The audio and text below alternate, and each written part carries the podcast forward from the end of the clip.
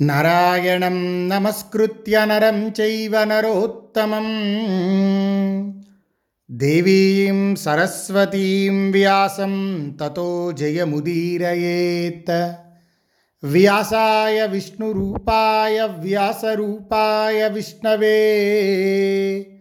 నమో why బ్రహ్మనిధయే వాసిష్ఠాయ నమో నమ.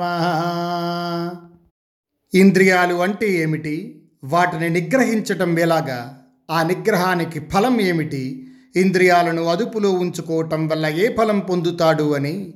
ఇంద్రియ నిగ్రహ ధర్మాన్ని కౌశికుడు ధర్మవ్యాధుణ్ణి అడుగగానే అప్పుడు ధర్మవ్యాధుడు ఆ విషయం గురించి మాట్లాడుతున్నారు.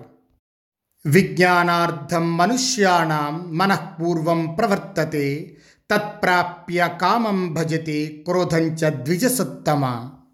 బ్రాహ్మణోత్తమ కౌశిక శబ్ద స్పర్శ రూపరసగంధాలు అనే ఐదింటిని పంచ జ్ఞానేంద్రియాలకు విషయాలు అంటారు. ఇంద్రియాల ద్వారా ఏ విషయమైనా తెలియటానికి మనస్సు ముందుగా ప్రవర్తిస్తుంది. విషయం తెలిసిన తరువాత మనస్సుకు దాని మీద రాగం కానీ ద్వేషం కానీ కలుగుతుంది. అప్పుడు మనుష్యుడు దానిని పొందడానికి ప్రయత్నిస్తాడు. దానికోసం పెద్ద పెద్ద పనులు ప్రారంభిస్తాడు. కావలసిన రూపరసగంధాదులు లభిస్తే వాటిని మాటి మాటికి అనుభవిస్తాడు. తరువాత ఆ విషయం మీద రాగం కలుగుతుంది.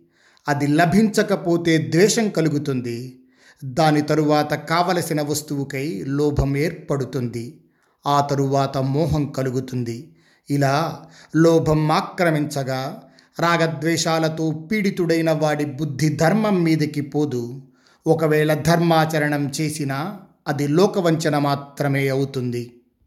వ్యాజేన చరతే ధర్మం అర్థం వ్యాజేన రోచతే వ్యాజేన సిద్ధ్యమానేషు ధనేషు ద్విజసత్తమ తత్రైవ రమతే బుద్ధి తతః పాపం చికీర్ష్యతి. ద్విజశ్రేష్ఠ కౌశిక కపటంగా ధర్మం ఆచరిస్తాడు దాన్ని అడ్డం పెట్టుకొని డబ్బు సంపాదించాలనుకుంటాడు. వంచన వల్ల ధనాదులు రావటం మొదలయ్యాక వాడి బుద్ధి వాటి మీదనే ఆసక్తమవుతుంది. అందువల్ల పాపం చేయాలనుకుంటాడు. మేలు కోరే మిత్రులు పండితులు వారిస్తే అతడు తన పనిని సమర్థించుకోవటానికి వేద విరుద్ధమైన సమాధానం చెబుతూ అది వేద ప్రతిపాదితమని అంటాడు.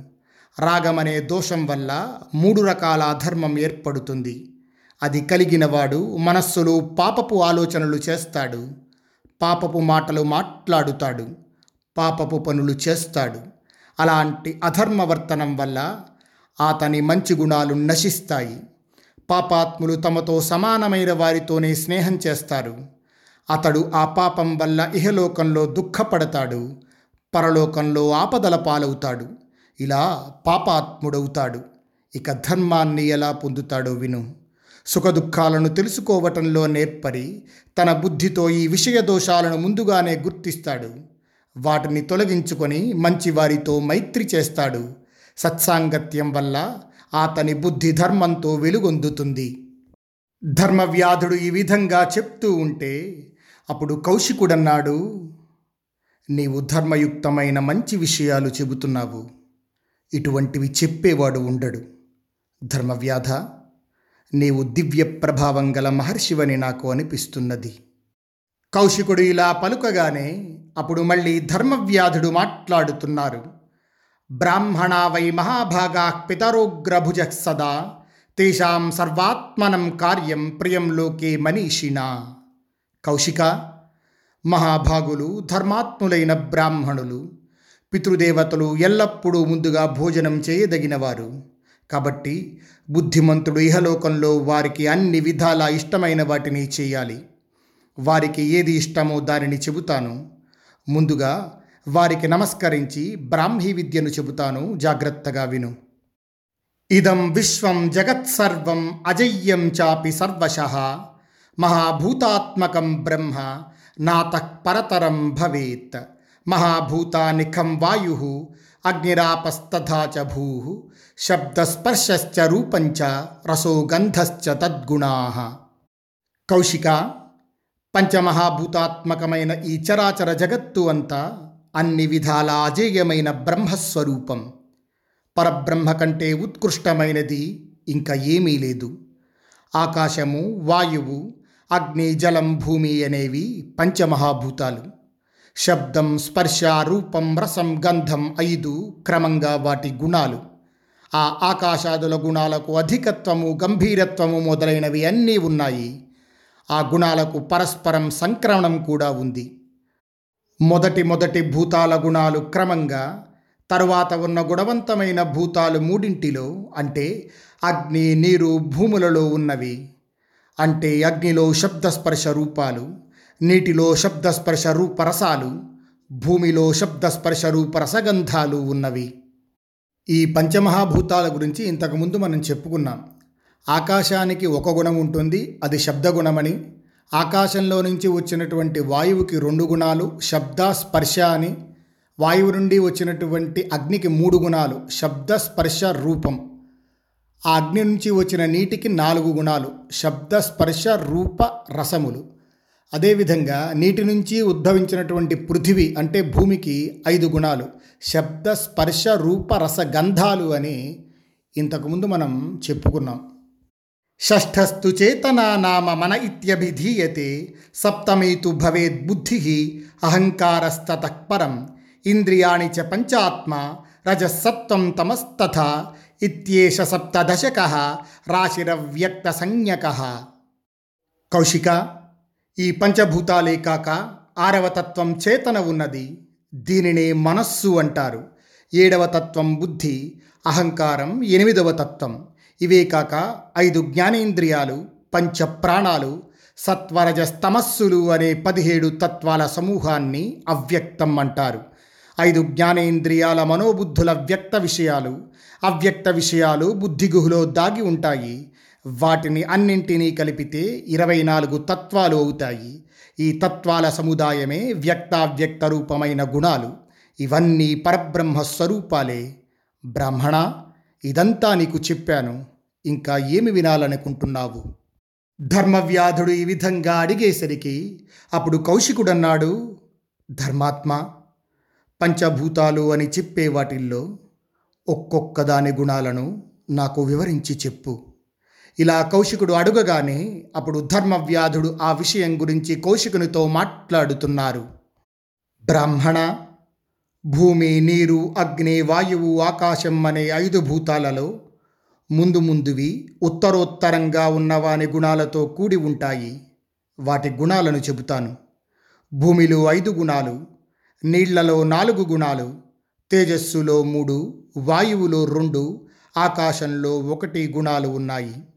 శబ్దం స్పర్శం రూపం రసం గంధం అనే ఐదు గుణాలు ఉన్నందువల్ల భూమి అన్ని భూతాల కన్నా అధిక గుణాలు కలిగి ఉంది. శబ్దం స్పర్శ రూపం రసం అనే నాలుగు నీళ్ళ గుణాలు.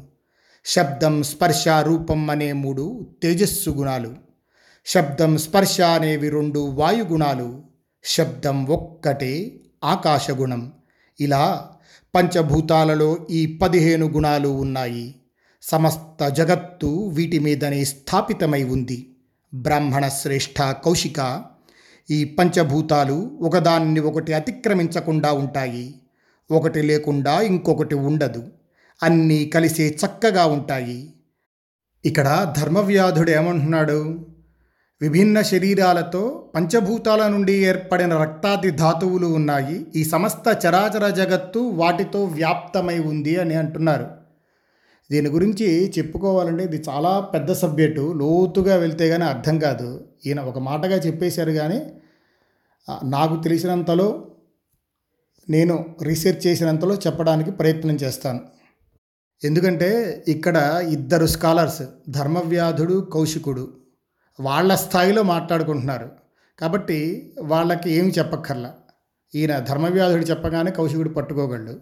కానీ మనకి వాళ్ళ స్థాయి ఉందా అంటే లేదు కాబట్టి మనం ఎంతో కొంత దాని గురించి అవగాహన ఏర్పరచుకోవాలి. అలా ఎంతో కొంత తెలుసుకుంటే ధర్మవ్యాధుడు ఏం చెప్తున్నాడో అనే విషయాలని ఎప్పుడో అప్పుడు మనం పట్టుకోగలుగుతాం. అందుకని నాకు తెలిసినందులో చెప్పడానికి ప్రయత్నం చేస్తున్నాను. పంచమహాభూతములని రెండు భాగములుగా విభజించారు. మొట్టమొదటిది తామస సమిష్టి పంచభూతము అంటారు. రెండవది తామస వ్యష్టి పంచభూతము అంటారు. అంటే ఇప్పుడు భూమి ఉందనుకోండి ఆఫ్ భూమి ప్లస్ ఆఫ్ భూమి. అలాగే అగ్ని ఉందనుకోండి ఆఫ్ అగ్ని ప్లస్ ఆఫ్ అగ్ని. ఇలా ఐదిటిని కూడా రెండు భాగములుగా చేశారు. మొట్టమొదట అరలో ఉన్నాయి మొదట అర భాగాన్ని ఈ ఐదు కలిపి తామస సమిష్టి పంచభూతము అంటారు. ఇక రెండవది ఉంది కదా రెండవ అరభాగము. ఈ రెండవ అరభాగము అంటే తామస వ్యష్టి పంచభూతములని ఒక్కొక్క దాన్ని నాలుగు భాగాలుగా విభజించారు. అంటే వ్యష్టిలో ఉన్న అరభాగంలో భూమి ఉంటే దాన్ని నాలుగు భాగాలు ఆకాశం ఉంటే దాన్ని నాలుగు భాగాలు అగ్ని ఉంటే దాన్ని నాలుగు భాగాలు ఇలా ఐదిటిని కూడా నాలుగు నాలుగు భాగాలుగా చేస్తారు. కాస్త బాగా అర్థం చేసుకోండి. ఇప్పుడు శరీరం ఏర్పడాలంటే ఈ పంచమహాభూతాలని పంచీకృతం చేయాలి. అంటే మనం ముందు చెప్పుకున్నాం కదా పంచమహాభూతాలని రెండుగా విభజించారని. అరభాగాన్ని ఏమని చెప్పాం? మొదటి అరభాగాన్ని సమిష్టి పంచభూతం అని చెప్పాం కదా. కాబట్టి దాంట్లో ఉన్న ఆ సమిష్టి పంచభూతంలో ఉన్న ఒక భూతము యొక్క పెద్ద భాగాన్ని అలాగే వ్యష్టి పంచమహాభూతం అని చెప్పాం కదా దాన్ని ఎన్ని భాగాలు చేసాం నాలుగు భాగాలు చేసాం ఈ నాలుగు భాగాల్లో ఒక్కొక్క పంచభూతానికి ఒక్కొక్కటి తీసుకోవాలి. అంటే వన్ బై ఎయిత్ పృథివీ ప్లస్ వన్ బై ఎయిత్ నీరు వన్ బై ఎయిత్ అగ్ని వన్ బై ఎయిత్ ఆకాశం ఇలా కలపాలి. అది ఒక పెద్ద అరభాగము ప్లస్ ఇవన్నీ చిన్న చిన్న పార్ట్లు. ఇవన్నీ కలిపితే ఈ శరీరంలో ఒక్కొక్కటి ఏర్పడుతూ ఉంటుంది. వాటి గురించి ఇప్పుడు తెలుసుకుందాం. మొట్టమొదటిగా ఆకాశం తీసుకుందాం. ఆకాశం ఈజ్ ఈక్వల్ టు ఆఫ్ ఆకాశం అంటే మొట్టమొదటి దాంట్లో ఆఫ్ అరభాగం మొత్తం. ప్లస్ వన్ బై ఎయిత్ వాయువు. ప్లస్ వన్ బై ఎయిత్ అగ్ని. ప్లస్ వన్ బై ఎయిత్ జలము. ప్లస్ వన్ బై ఎయిత్ పృథివీ. అంటే వ్యష్టి పంచభూతంలో ఈ నాలుగు కలిపాం. అలాగే సమిష్టి పంచభూతంలో అరభాగం మొత్తం కలిపాం ఆకాశం మొత్తం కలిపాం. ఈ రెండు కూడా కలవటం వల్ల ఏమేర్పడుతుందంటే మోహము లజ్జ భయము ద్వేషము రాగము ఇవి ఏర్పడతాయి. అంటే అపంచీకృత పంచమహాభూతములతో ఆకాశము అనే పంచీకృత పంచభూతం కలవటం వల్ల ఇవన్నీ ఏర్పడతాయి. ఇక రెండవది వాయువు. అర వాయువుతో వన్ బై ఎయిత్ మిగిలిన మహాభూతములు కలవటం వల్ల ఏమేర్పడుతుందో తెలుసుకుందాం. అంటే వాయువు ఈజ్ ఈక్వల్ టు హాఫ్ వాయువు ప్లస్ వన్ బై ఎయిత్ ఆకాశం ప్లస్ వన్ బై ఎయిత్ అగ్ని ప్లస్ వన్ బై ఎయిత్ జలం ప్లస్ వన్ బై ఎయిత్ భూమి. ఇవన్నీ కలవటం వల్ల వాయువుతో మనం ఏం చేస్తామంటే ఈ కాళ్ళు చేతులు చాచటం పరిగెత్తటం ఎగరటం ఇవన్నీ కూడా దానివల్ల జరుగుతాయి. వీటికి అధిదేవత ఈశ్వరుడు. మూడవది అగ్ని. ఇప్పుడు అర అగ్నితో వన్ బై ఎయిత్ ఆకాశం వన్ బై ఎయిత్ వాయువు వన్ బై ఎయిత్ జలము వన్ బై ఎయిత్ పృథివీ. ఈ నాలుగు పంచమహాభూతములు కలవటం వల్ల నిద్ర దప్పిక ఆకలి ఇవన్నీ కలుగుతాయన్నమాట. దీనికి అధిదేవత రుద్రుడు. తర్వాత నాలుగవది జలం. అర జలముతో వన్ బై ఎయిత్ ఆకాశం ప్లస్ వన్ బై ఎయిత్ వాయువు ప్లస్ వన్ బై ఎయిత్ అగ్ని ప్లస్ వన్ బై ఎయిత్ భూమి.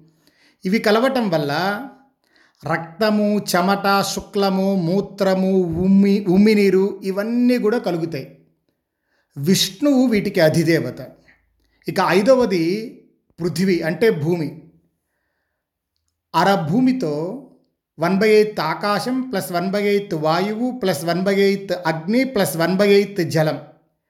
ఇవన్నీ కలవటం వల్ల ఈ వెంట్రుకలు నరాలు చర్మము మాంసము ఎముకలు ఇవన్నీ కలుగుతాయి. దీనికి అధిదేవత బ్రహ్మ. ఇక్కడ మీరు ఒకటి గమనించాలి.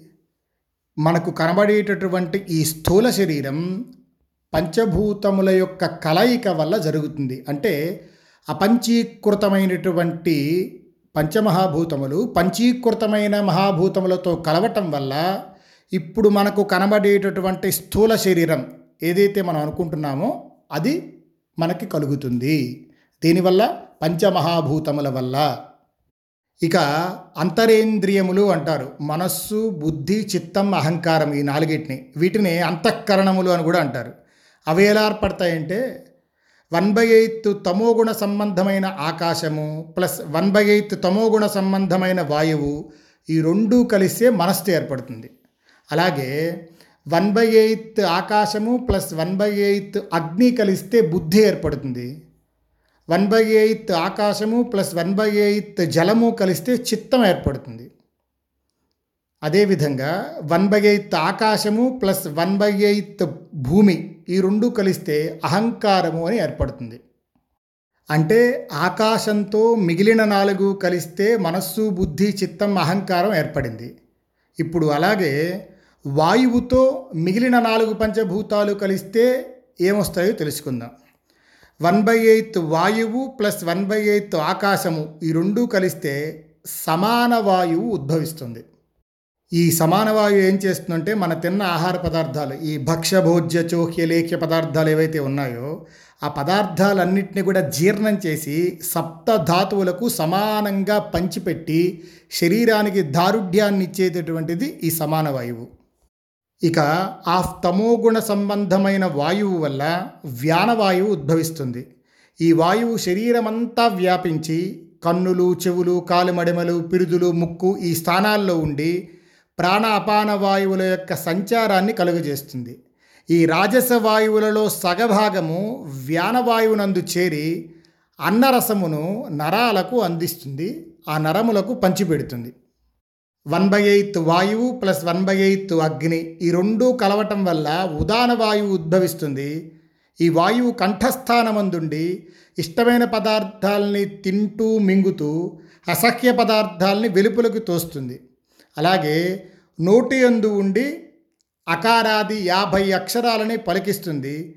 వాంతి మొదలైన వాటిని కలగజేయడానికి ఈ వాయువు తోడ్పడుతుంది. ఇక వన్ బై ఎయిత్ వాయువు ప్లస్ వన్ బై ఎయిత్ జలము ఈ రెండూ కలవటం వల్ల ప్రాణవాయువు ఉద్భవిస్తుంది.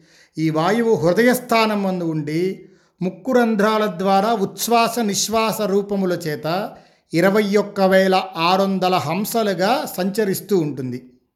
ఈ వాయువు నోటి ఎందుండి ఉచ్చారణను నాభి ఎందుండి శబ్దమును కలుగజేస్తుంది ముక్కు ఎందుండి శ్వాసలను పూరించుట రేచించుట అంటే ఉచ్ఛ్వాస నిశ్వాస అలాగే హృదయమందుండి దగ్గు మొదలుగా గల వ్యాధుల్ని కలుగజేస్తుంది. వన్ బై ఎయిత్ వాయువు ప్లస్ వన్ బై ఎయిత్ భూమి ఈ రెండూ కలవటం వల్ల అపాన వాయువు ఉద్భవిస్తుంది. ఈ వాయువు మలమూత్ర ద్వారములందు ఉంటుంది. అంటే ఇది అధోగమనం ద్వారా మలమూత్ర శుక్లములను వెళ్ళగొడుతూ ఉంటుంది. ఆకాశము వాయువు చెప్పుకున్నాం. ఇప్పుడు అగ్ని. వన్ బై ఎయిత్ అగ్ని ప్లస్ వన్ బై ఎయిత్ ఆకాశం ఈ రెండు కలవటం వల్ల చెవి ఏర్పడుతుంది. అలాగే వన్ బై ఎయిత్ అగ్ని ప్లస్ వన్ బై ఎయిత్ వాయువు ఈ రెండు కలవటం వల్ల చర్మం ఏర్పడుతుంది. ఇక ఆఫ్ తమోగుణ సంబంధమైన అగ్ని ఈ అరభాగం వల్ల కన్ను ఏర్పడుతుంది. అలాగే వన్ బై ఎయిత్ అగ్ని ప్లస్ వన్ బై ఎయిత్ జలం ఈ రెండు కలవటం వల్ల నాలుక ఏర్పడుతుంది. వన్ బై ఎయిత్ అగ్ని ప్లస్ వన్ బై ఎయిత్ భూమి ఈ రెండు కలవటం వల్ల ముక్కు ఏర్పడుతుంది. అగ్ని తర్వాత జలం వన్ బై ఎయిత్ జలం ప్లస్ వన్ బై ఎయిత్ ఆకాశం ఈ రెండు కలవటం వల్ల శబ్దం ఏర్పడుతుంది. అంటే చెవి ఉన్న దానికి వినబడే శబ్దశక్తి ఈ రెండు కలవటం వల్ల ఏర్పడుతుంది. అలాగే వన్ బై ఎయిత్ జలం ప్లస్ వన్ బై ఎయిత్ వాయువు ఈ రెండు కలిస్తే స్పర్శ ఏర్పడుతుంది. వన్ బై ఎయిత్ జలం ప్లస్ వన్ బై ఎయిత్ అగ్ని ఈ రెండు కలిస్తే రూపం ఏర్పడుతుంది. అరభాగం యొక్క తమోగుణ సంబంధమైన జలం వల్ల రసం ఏర్పడుతుంది. వన్ బై ఎయిత్ జలం ప్లస్ వన్ బై ఎయిత్ భూమి ఈ రెండు కలవటం వల్ల గంధం ఏర్పడుతుంది. ఇప్పటికీ ఆకాశము వాయువు అగ్ని జలము అయినాయి. ఇక పృథివి అంటే భూమికి సంబంధించినవి. వన్ బై ఎయిత్ పృథివీ ప్లస్ వన్ బై ఎయిత్ వాయువు ఈ రెండూ కలవటం వల్ల దానములు చేయడానికి పాణీంద్రియము అంటే చేతులు ఏర్పడ్డాయి. వన్ బై ఎయిత్ పృథివీ ప్లస్ వన్ బై ఎయిత్ అగ్ని ఈ రెండూ కలవటం వల్ల పాదేంద్రియము గమనాగమనులు చేయడానికి కాళ్ళు ఏర్పడ్డాయి. అలాగే వన్ బై ఎయిత్ పృథివీ ప్లస్ వన్ బై ఎయిత్ జలము ఈ రెండూ కలవటం వల్ల విషయానందాలు అనుభవించడానికి ఉపస్థ ఏర్పడింది. అలాగే అరభాగము తమోగుణ సంబంధమైన పృథివి వల్ల మృత్యువు అను అధిదేవతతో కూడి మల విసర్జనము చేయడానికి పాయువు అనే ఇంద్రియం ఏర్పడింది. అంటే ఇప్పుడు పంచమహాభూతముల వల్ల ఏమి ఏర్పడ్డాయి? ఒక్కసారి ఆలోచించండి. మనోబుద్ధి చిత్త అహంకారములనే అంతరేంద్రియములు ప్రాణ అపాన వ్యాన ఉదాన సమానములు పంచప్రాణములు త్వక్చక్షుశ్రోత్ర జిహ్వాఘ్రాణములు అనే జ్ఞానేంద్రియాలు శబ్ద స్పర్శ రూపరసగంధములు అనే పంచ తన్మాత్రలు వాక్పాణిపాద పాయుపస్థములనే కర్మేంద్రియాలు. ఈ ఇరవై నాలుగు కూడా ఏర్పడ్డాయి. వీటినే స్థూల శరీరం అంటే మనం ఇప్పుడు మనం జీవించి ఉన్న ఈ శరీరం ఏదైతే ఉందో ఆ పంచమహాభూతాల వల్ల ఏర్పడ్డాయి అని చెప్పి చెప్తున్నారు.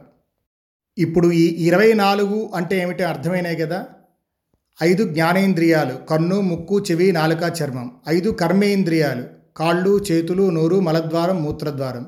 అలాగే పంచ తన్మాత్రలు శబ్ద స్పర్శ రూప రసగంధములు అలాగే పంచ ప్రాణాలు ప్రాణ అపాన వ్యాన ఉదాన సమాన. నాలుగు అంతఃకరణములు మనస్సు బుద్ధి చిత్తం అహంకారం. ఇవన్నీ కలిపితే ఇరవై నాలుగు. ఇప్పుడు మహాభారతంలో ధర్మవ్యాధుడు కౌశికుడికి ఏం చెప్పాడో చూద్దాం. సర్వైరిహేంద్రియార్థైస్తు వ్యక్తావ్యక్తై సుసంవృతై చతుర్వింశక ఇత్యేష వ్యక్తావ్యక్తమయో గుణ ఏతత్తే సర్వమాఖ్యాతం కిం భూయ శ్రోతుమిచ్చసి ఐదు జ్ఞానేంద్రియాల మనోబుద్ధుల వ్యక్త విషయాలు అవ్యక్త విషయాలు బుద్ధి గుహలో దాగి ఉంటాయి. వాటినన్నింటినీ కలిపితే ఇరవై నాలుగు తత్వాలు అవుతాయి. ఈ తత్వాల సముదాయమే వ్యక్తావ్యక్త రూపమైన గుణాలు ఇవన్నీ పరబ్రహ్మ స్వరూపాలే. మహాభారతం అనేది ఎంత అద్భుతమైనదో ఒక్కసారి గమనించండి. ధర్మవ్యాధుడు అనే ఒక క్యారెక్టర్ ద్వారా ఒక్క శ్లోకంలో ఎంత గొప్పదైన జ్ఞానాన్ని వ్యాసపరమాత్మ అందించారో ఒక్కసారి ఆలోచించండి. ఒక్క శ్లోకంలో ఆయన బ్రహ్మజ్ఞానానికి సంబంధించినటువంటి విద్యని కౌశికునికి ఉపదేశించేశారు. దాని గురించి మనం ఆ శ్లోకాన్ని తీసుకుని రీసెర్చ్ చేస్తే కానీ మనకు అర్థం కాదు. ఇరవై నాలుగు తత్వాలు అంటే ఏమిటి? పంచమహాభూతాల యొక్క కలయిక వల్ల ఎలా ఏర్పడింది? ఇవన్నీ మనకు అర్థమైనా అర్థం కాకపోయినా కూడా దాంట్లో విశేషమైన జ్ఞానం ఉంది.